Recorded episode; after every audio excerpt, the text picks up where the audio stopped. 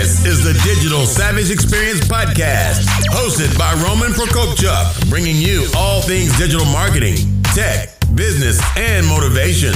What's stopping you from becoming relentless in all aspects of life? Are you ready to become a digital savage? Let's get into today's episode.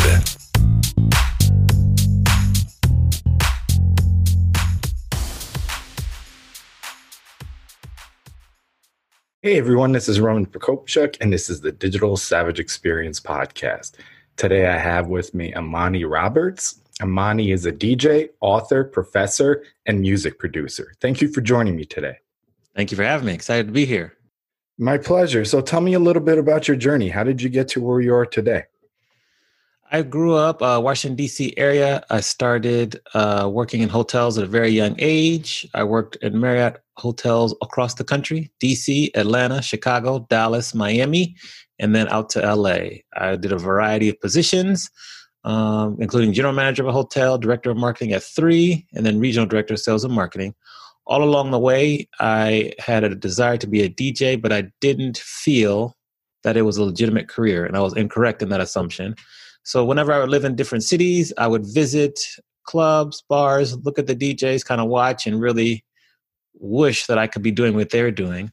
Once I got out to LA, I decided to kind of go for it and started to learn on my own. Then went to DJ school, went through a, definitely a really a growth experience at DJ school, graduated, came back, and then really started to grow my business from there, go full time. And it's been probably about I've been DJing for 13 years now. It's probably been about eight year, eight and a half years actually, completely full time, and that's that's what I do with some other stops along the way.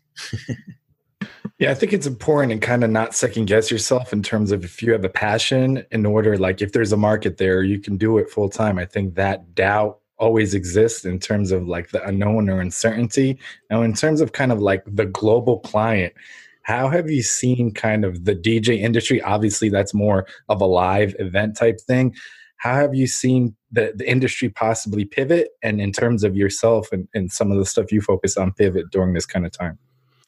Great question. I think that what I've seen personally um, with the DJ culture and the climate now is many of us are pivoting to more uh, live streaming.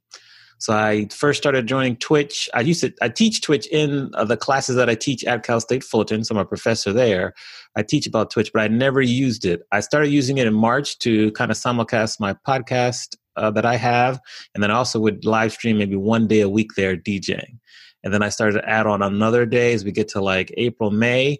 And then I really, really hit it hard probably July, August, where I started DJing every day. I actually did a 30 day challenge when I would live stream for 30 days in a row. It ended up being 54 days in a row, which was a lot of work. And, you know, I live streamed for at least two hours each day. And that was really first how I was able to, you know, to be honest, kind of rediscover DJ because when you're out in the clubs, you're at parties, you're pretty much playing what people want you to play. Your client wants you to play, or the bar owner, or the club owner, or promoter wants you to play. Very little freedom, very little uh, time to kind of flex your muscles and cross genres. But when you're live streaming, you can play what you want. The audience comes to view you what you want. And then the good thing about Twitch is that they allow you to monetize your live streaming. In addition to getting like tips and people cash apping you, sending you Venmo, within their ecosystem, people subscribe, people throw virtual currency, the subscriptions roll over month to month, you get a percentage of that, you get advertising revenue.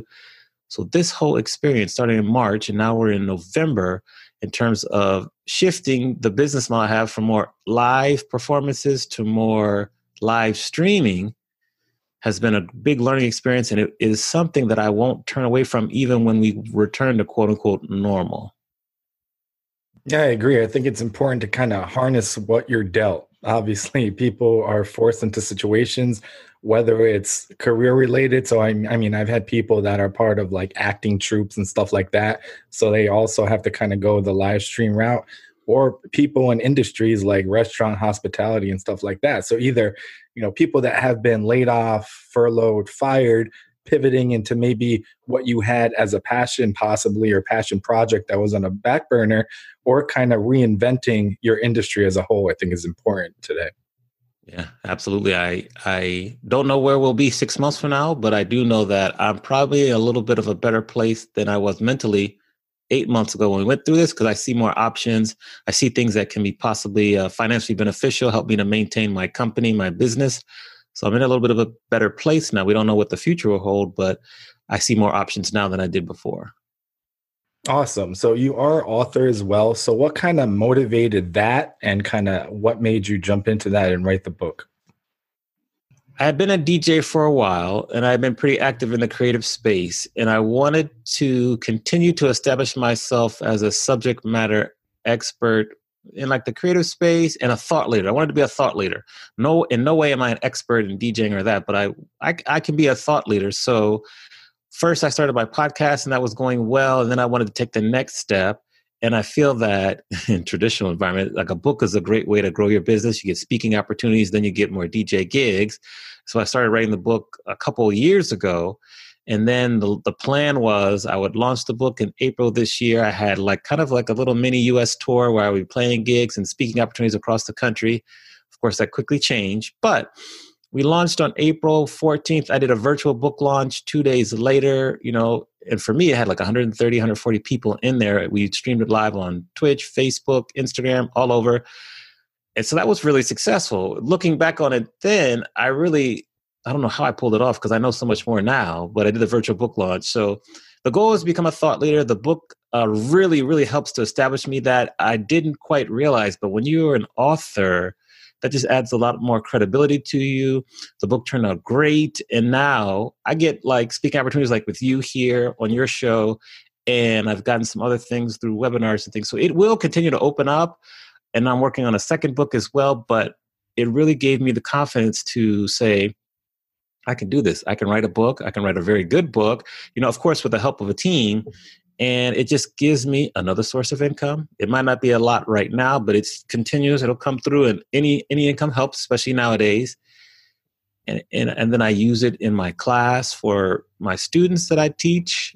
It's just it just really opened up a different world for me and it gave me some more confidence that you know i can do that and it, and it went well yeah, that's awesome. I think like with podcasting, I mean, I started three years ago. If I went back, I would start five years ago.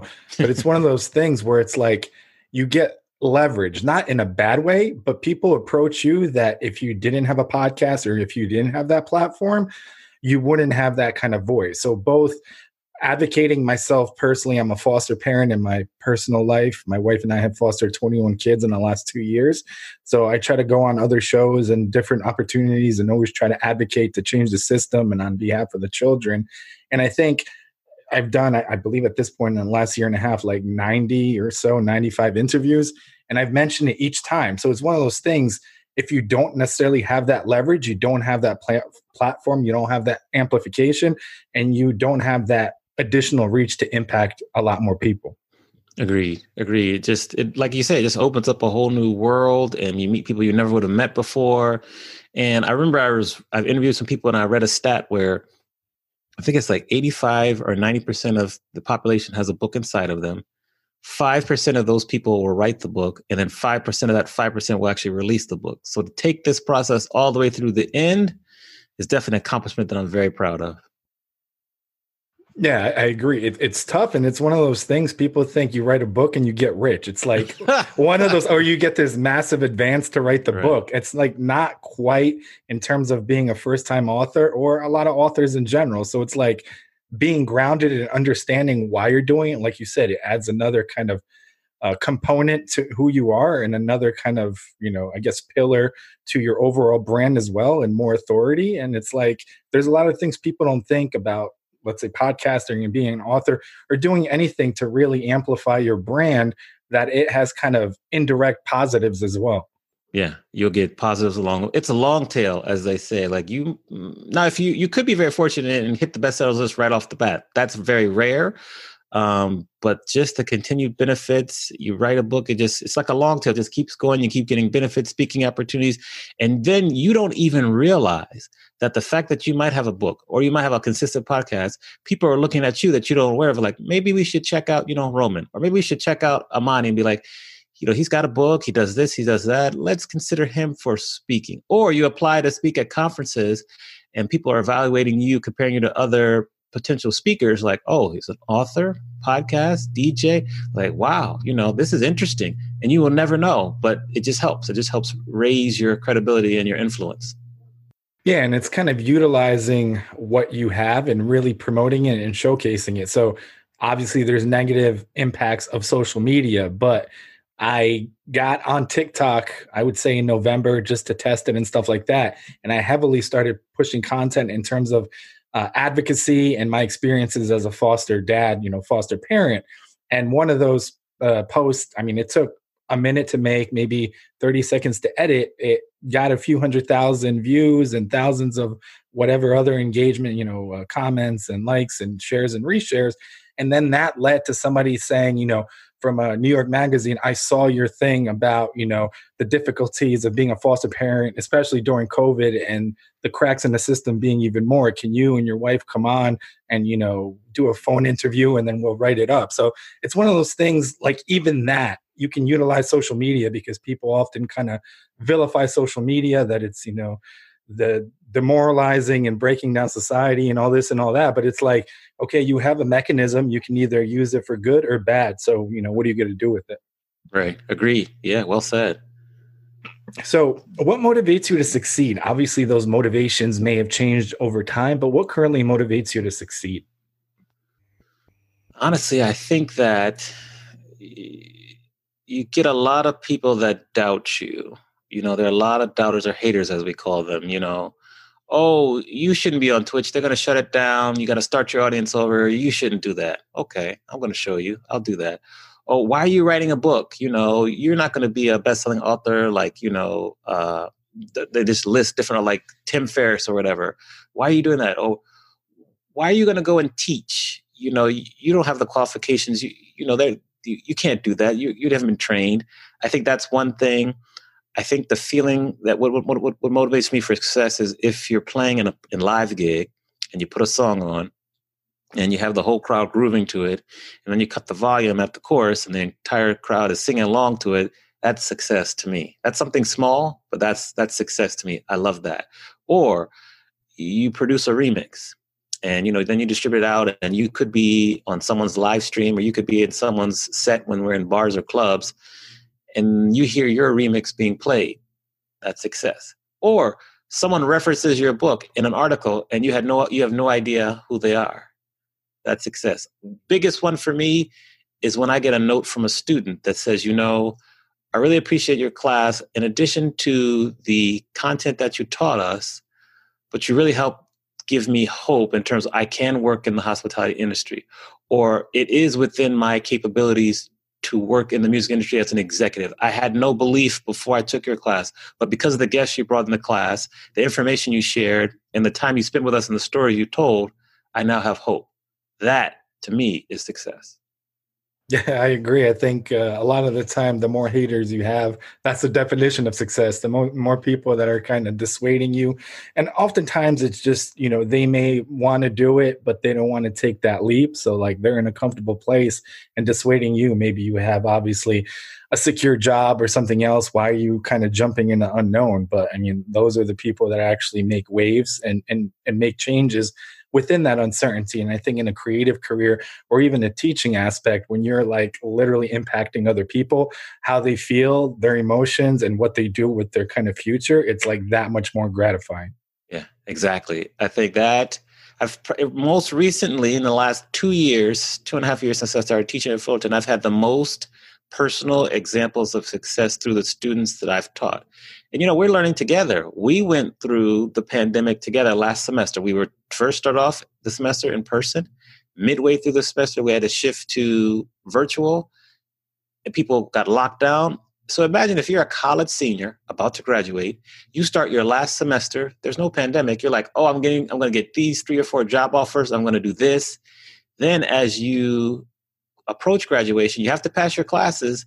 Then the world begins to go through a pandemic. You get shut down. You get locked at home. Furloughs are happening. Your your job offers that you're given are taken away.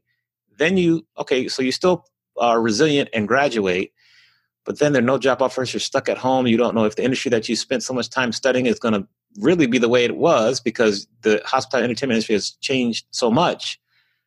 So imagine what they're going through. And for them to still push through, have hope, learn, that made me feel real, real good.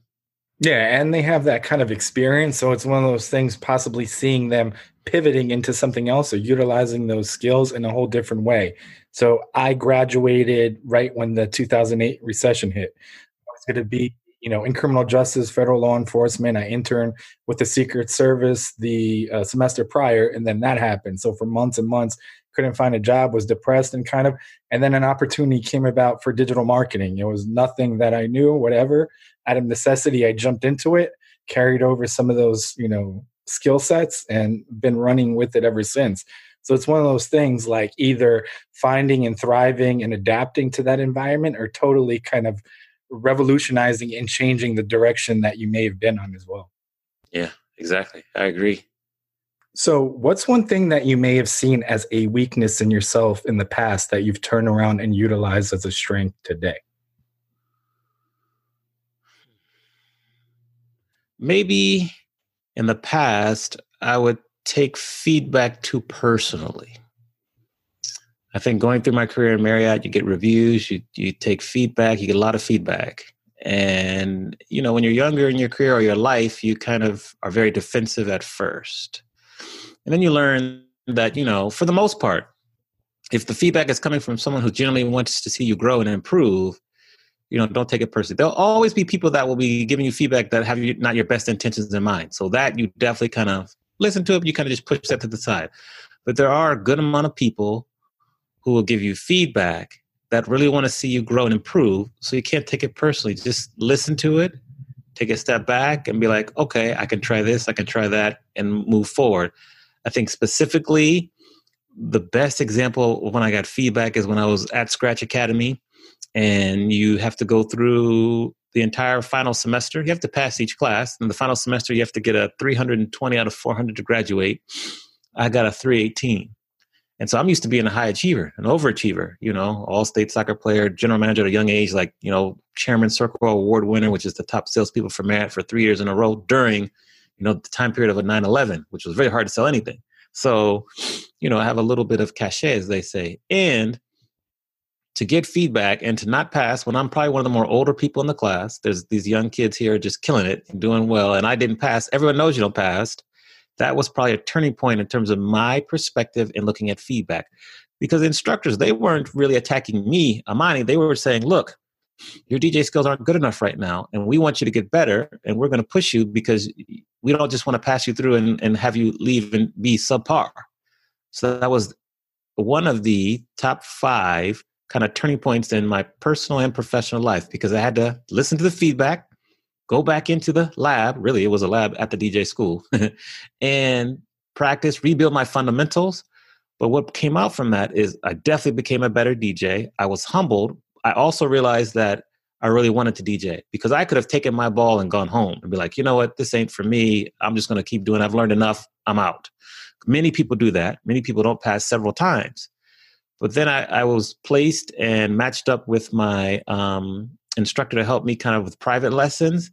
We ended up becoming good friends, remix partners, and it's just grown from there.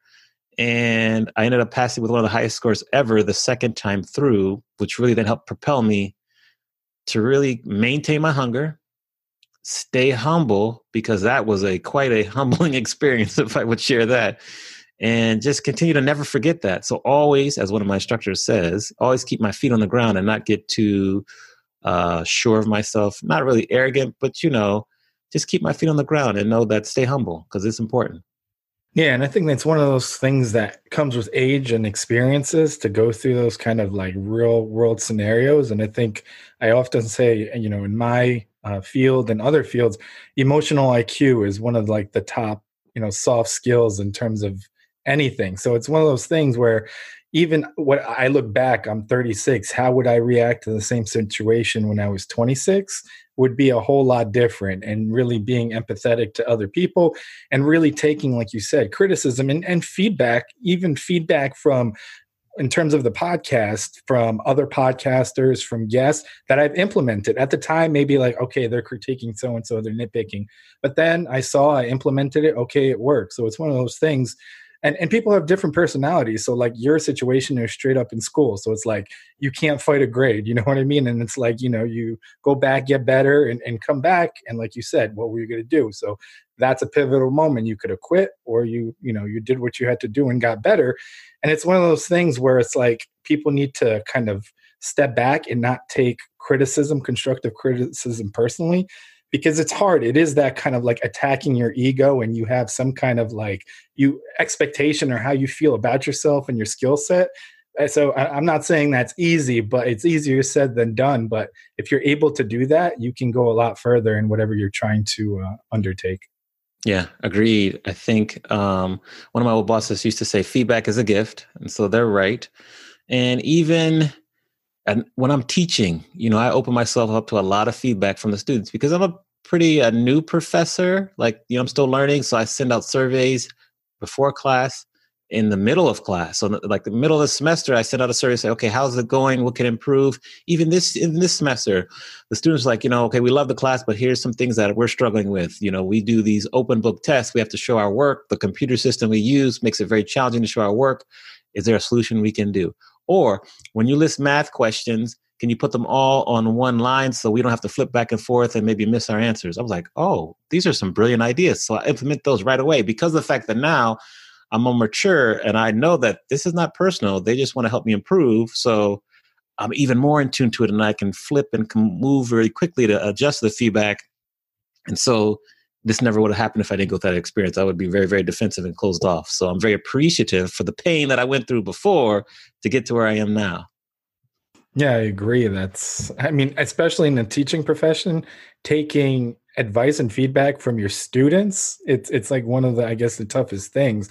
But that's something if you didn't take, like your next, you know, round or semester of uh, uh, students may have experienced the same exact thing, and it would have been frustrating to them. But as you do these and get more feedback, you really streamline how you're teaching and how you're kind of you know reaching because i mean a lot of people each individual learns differently so i think that's important. Yeah yeah. Thank you. I agree. So what's one piece of advice you can leave with the audience personal or professional? In terms of advice this is kind of a saying that is really really kind of shift how i operate it's like an African proverb that says, if you want to go fast, go alone. If you want to go far, go together. And for the longest time, I kind of worked in my own little silo, my own little bubble, just want to do everything myself, didn't reach out for help or collaboration opportunities. Another kind of pivotal moment is when I went to ASCAP, the ASCAP conference, which is like, oh, I'm going to get this wrong, the American Society of Composers, something and Performers. I forget what it's, the artists and performers. I think that's what it stands for. It's music, big music. People either sign to ASCAP, BMI, SESAC in the US. I went to the conference and I was just there, you know, with my remix partner, who's like a good friend now. And I was just kind of watching. And I noticed that so many people work together when they put together one song or an album. And I didn't really realize that. Like I knew that, but I didn't know that. And that was like a light bulb that went off that was like, oh, you don't have to do all this alone. You can work together with a team and, and accomplish great things. I knew that, but that was really when it kind of sunk in. So my advice would be get you know work with people that you trust and that are good people that can push you and it's okay to work together. You don't have to work alone. You'll get further if you work with a team of people. I would have never written that book if i didn't have the team of people that i work with to be a writing coach help me with marketing you know proofreading. Like i would have i would have never done that. And and prior to my experience attending these conferences i probably wouldn't have even that was a blind spot for me and I wouldn't have even been open to it. But now it's not. I realize the value. I realize that financially, you're going to get more in the long run if you work with people. Sure, you might have to split the profits in the short term, but in the long term, you're going to get more financially. You'll get further. So just find a good tribe of people that you can work with that can be your advisors and just move forward and work together. And I think that's that's the advice I have. Try to on a personal advice, which you know we're struggling with right now, is try to have some sort of balance. I think, you know, with the way our work weeks are evolving, there's very few days off because you're working from home. There's a lot of blurred lines. but try to find balance. I've been lucky enough to, you know, I play some video games here and there during the weekend or weeks that help me stay sane, reading books. I think if you can try to maintain balance personally, that'll help you as well. So those would be two kind of quick pieces of advice that I would share with um, your audience.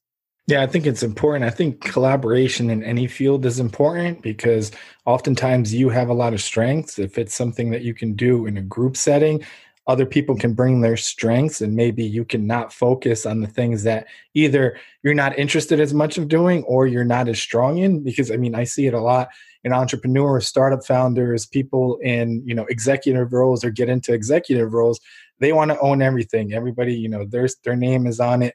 Everything's their baby and eventually you're going to burn yourself out. You need to kind of collaborate and distribute some of that work because you know you, you can get something a lot better done when it's a collective. So even if i have an idea let's say about digital marketing or a campaign or a user segment and if i tap people within different industries for their feedback they're thinking a lot differently you know in terms of uh, creators in terms of other more regulated industries and they're bringing different things to the table. So i think that's really important and like right now like you need to de-stress and keep leveled whatever you do. Um, and and even before this i think one of those things to really recalibrate because life does get hectic at times and oftentimes things just get thrown at you at one at one kind of point of time. So I guess bad things or good things come in threes or whatever the saying is, and that's happened yeah. to me. And that can really get overwhelming in, in terms of like this scenario we're in now, where there's already a high level of uh, uncertainty and anxiety. So taking a moment, you know, like you said, different things that help you, even five ten minutes a day, just to kind of recalibrate and uh, kind of focus, I think is important as well. Yeah, agreed. It's hard. I, I, don't know what it is, but it's like we're busier now than we were before. So it's busier with different things. But I think part of the busyness is just the whole anxiety and uncertainty in the world. So just trying to find things that you can do. Uh, you know, live streaming. I watch a lot of people DJ music has been extremely therapeutic, both me playing it and me listening to it and discovering new music. That's been, you know, just a major, major win. And so just trying to find little things you could do. Baking, I've learned to cook a few new things here and there during the pandemic. Just little things like that that you can then keep as we work through this as well. Yeah, it's funny. My my wife started a, a baking uh, side hustle, so she bakes cakes now. And before this, she hated baking. Like she's a good cook, but she would say, you know, I can't bake. And now she like turned it into the side hustle where she's like baking 24 seven for people. Yeah, so there you go. Things they they say the best inventions and the best uh, kind of breakthroughs coming when we're going through extremely you know stressful or down situations. So I'm here for it. Yeah, I agree. So I really appreciate you stopping by today. Can you let the audience know how they can find you?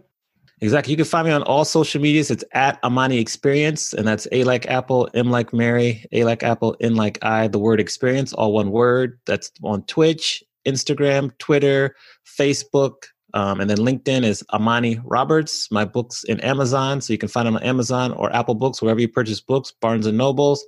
Uh, we have the Audible version coming out. Hopefully, I'll get to record that towards the end of this year.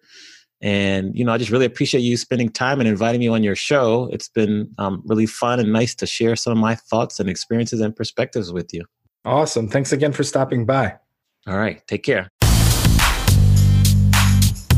This podcast has been brought to you by Nova Zora Digital. Find out how Nova Zora Digital can help your company grow online. Learn more at novazoradigital.com. Until next time, all you digital savages.